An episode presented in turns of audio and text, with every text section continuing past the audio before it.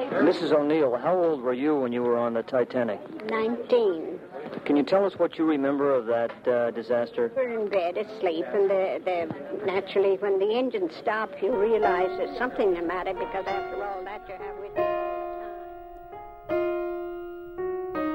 the time. The corridors were filled with people, but the stewards and officers walked along telling everyone, don't be excited. There's nothing to be feared. We have struck an iceberg.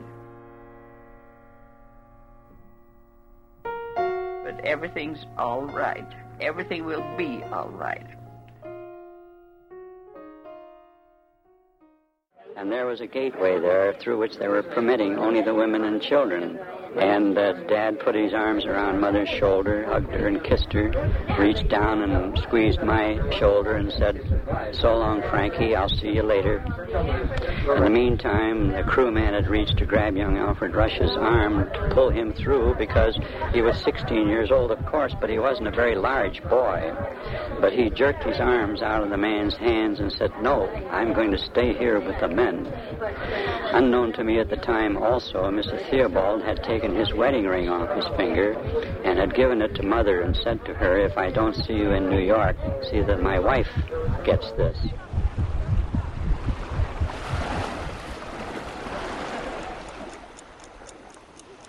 But to say the water was so cold, you couldn't live long because it was, you know, ice cold. Kept on rowing all night long. I thought she had exploded, but I don't know whether she did or not. She must have really sunk then because the screams were something terrific for about to four or me five like minutes. It sounded uh, when somebody hits a uh, home run at a baseball park.